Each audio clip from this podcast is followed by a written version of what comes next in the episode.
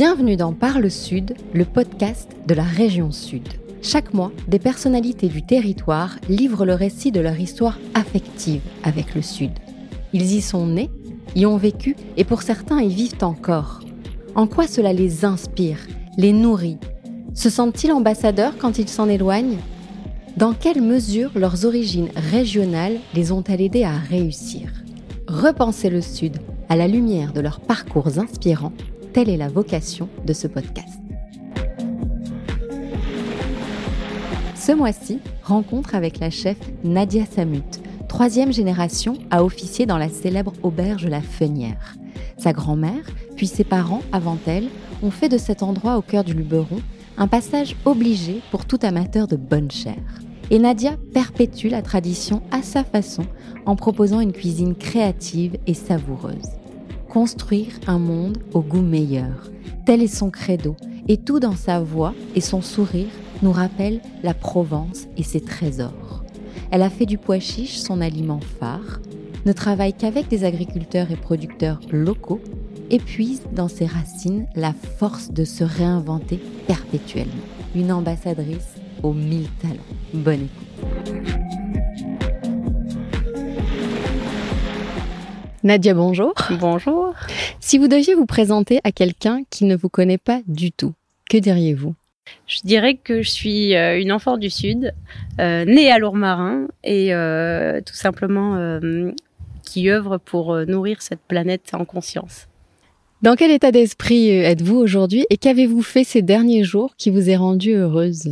Je suis dans un état d'esprit plutôt ben, de bonheur comme d'habitude puisque chaque jour pour moi m'évoque ça. Et euh, je dirais que les choses, les dernières choses qui m'ont fait plaisir, ça peut-être été là de, de, de cuisiner euh, ce week-end et euh, de revoir toutes ces personnes encore une fois émerveillées et heureuses sur des choses qui me semblent hyper simples pour moi, bah, autour du pois chiche comme d'habitude, et de donner ce, ce, petit goût du bonheur qui pour moi représente ma région.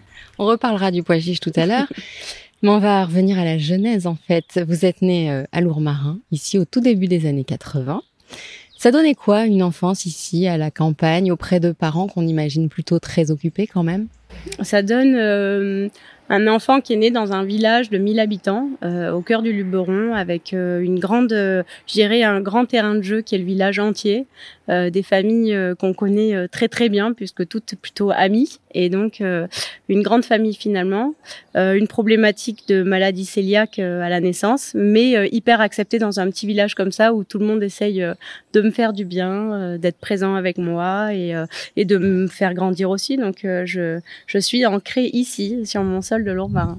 Évidemment, on va, en, on va en parler de cette maladie cœliaque parce qu'elle est quand même à l'origine de, de, cette réussite aujourd'hui. Comment tu l'as découverte déjà? Euh, Je suis née malade cœliaque, donc on s'en est rendu compte apparemment. Enfin, mes parents connaissent mieux l'histoire parce que j'étais trop petite pour m'en souvenir, mais euh, lors de la diversification alimentaire, on s'est rendu compte que le gluten et le lactose chez moi étaient euh, deux problématiques très très importantes que je donc je ne digérais pas. J'avais pas d'enzyme qui permettait de digérer ces, ces, ces molécules. Le gluten, c'est euh, la colle euh, glu, comme colle, que l'on trouve dans le seigle, le blé, l'orge, l'avoine, les blés anciens, euh, et tout ça. Et moi, je ne le digérais absolument pas. Donc, on s'en est rendu compte en 1980-81. Et vers l'âge de 10 ans, on m'a demandé de remanger comme tout le monde, parce qu'on pensait que c'était une allergie à l'époque alimentaire et qu'elle avait disparu.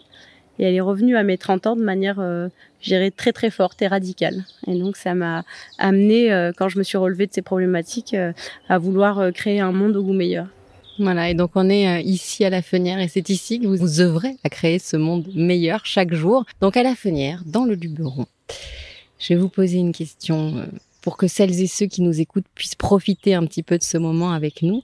Qu'est-ce que vous entendez? Qu'est-ce que vous voyez? Et qu'est-ce que vous sentez quand vous ouvrez vos fenêtres le matin? J'entends les oiseaux, euh, un petit rossignol euh, très mignon d'ailleurs. Je sens euh, ben, les odeurs de, de l'herbe fraîche le matin et puis un petit peu plus loin, euh, quand je vais promener mon chien dans le jardin, les effluves des odeurs des différents endroits, dans le potager, puis près des arbres fruitiers. Puis si je monte dans la garrigue, c'est plutôt le thym que je sens.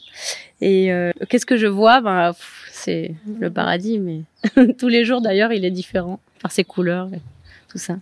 Et ça, je le confirme parce qu'on a la chance d'enregistrer en extérieur. D'ailleurs, on entend les oiseaux.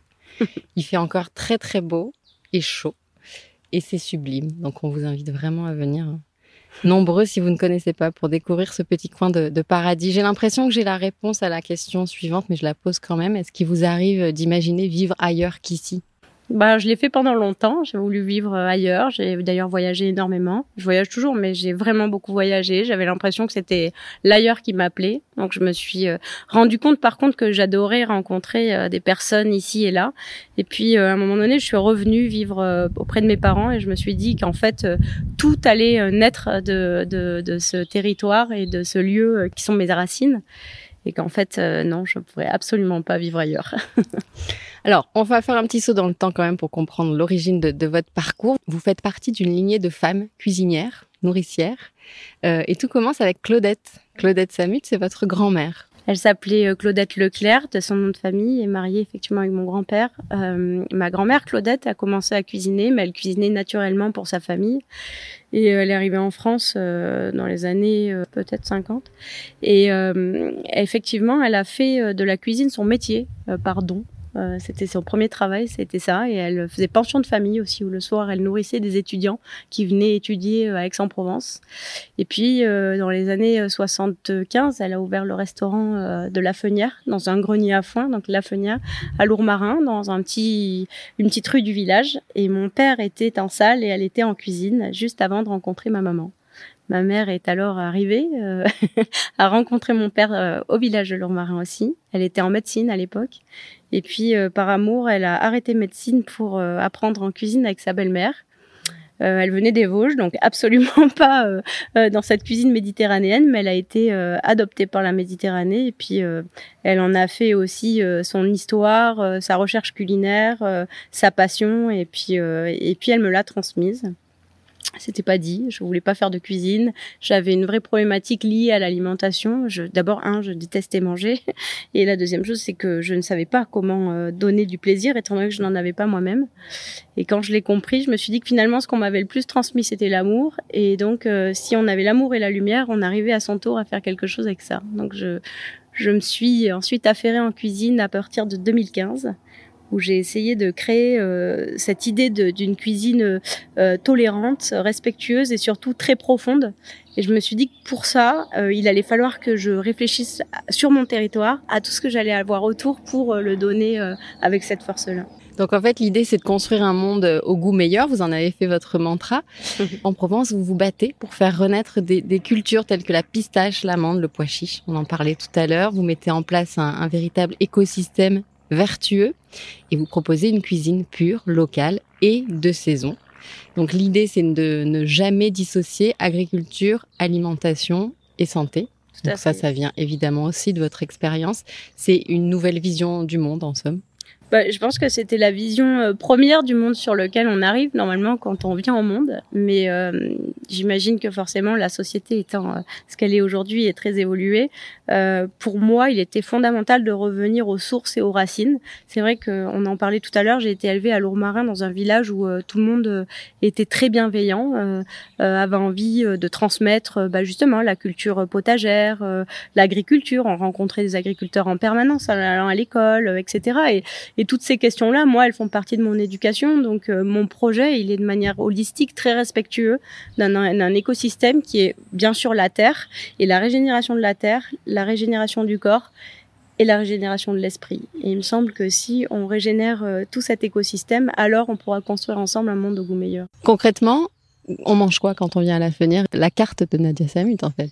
Je, cuisine euh, aujourd'hui euh, beaucoup de végétal et euh, un travail sur la mer également. Je travaille peu la viande, voire pas du tout en fait. Mmh. non pas parce que je suis contre et j'ai absolument aucune aucune opposition. Mais par contre, j'avais envie d'amener un travail très fort, très important sur le goût euh, de cette cuisine en conscience. Qu'est-ce que c'est le goût euh, euh d'aujourd'hui et de demain? Qu'est-ce que c'est le goût d'une plante résiliente euh, qui peut-être, comment dire, résistera aux conditions climatiques et environnementales auxquelles on va faire face?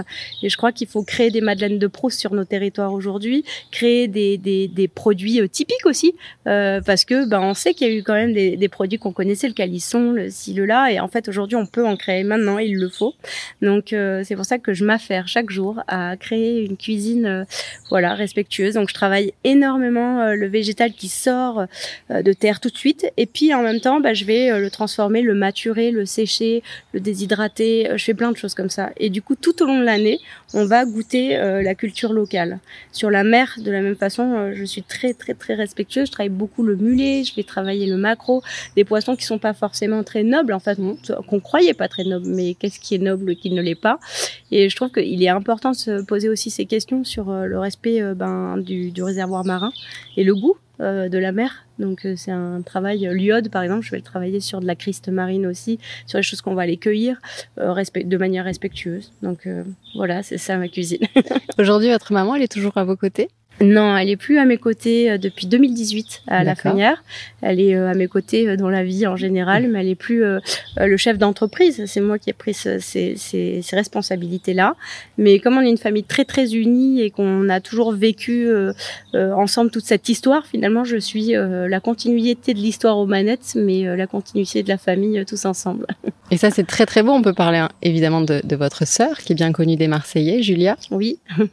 bah, de la même façon, elle a, elle a tracé euh, son idée euh, du goût et euh, de la gastronomie. Elle, c'est vrai que Marseille, pour elle, c'était un lieu d'ancrage très fort. Je pense que c'est d'ailleurs le lieu où est arrivée ma grand-mère, donc il doit y avoir aussi des liens un peu particuliers.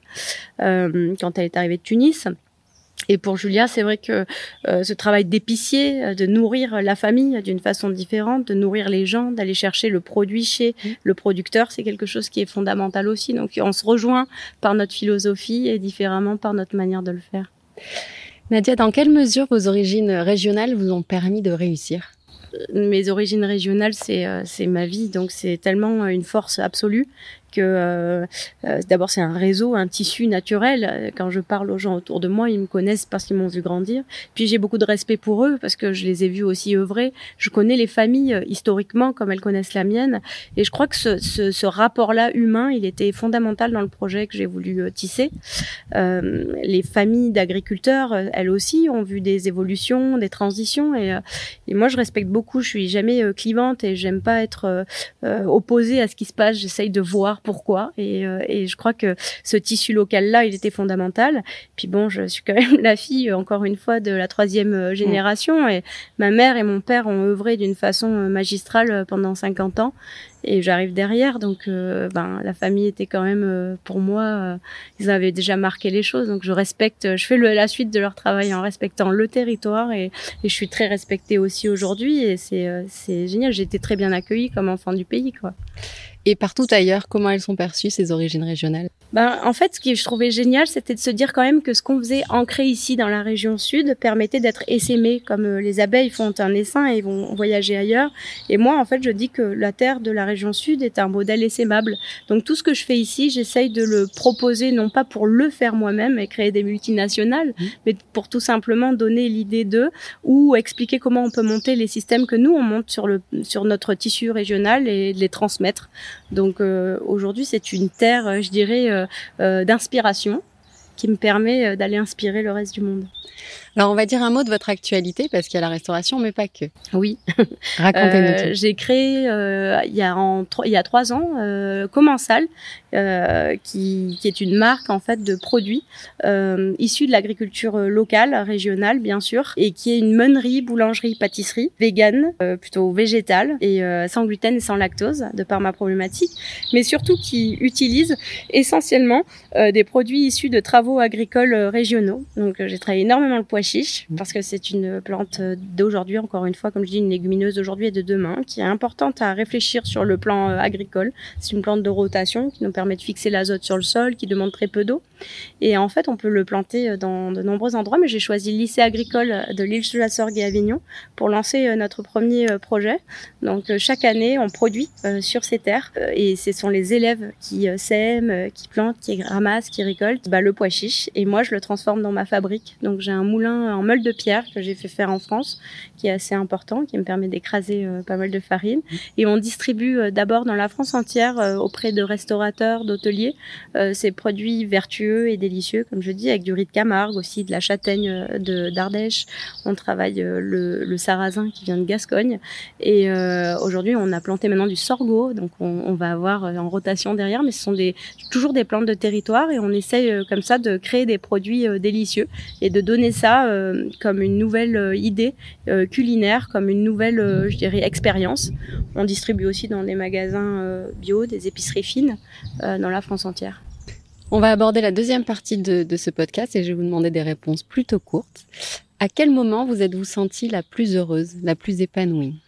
Hum, Il y a quelques mois, j'ai finalisé euh, mon modèle euh, vertueux et l'écriture d'une gouvernance très particulière, qui, avec une philosophie plutôt de philanthropie euh, in fine, qui me va très bien. Donc ça y est, j'ai fait. À Paris, à l'étranger ou même ici face à des, clients qui viennent du monde entier, vous sentez-vous une ambassadrice du Sud? Oui, absolument. Alors là, je vais vous demander de développer un tout petit peu. Je vous ai demandé des réponses courtes, mais là...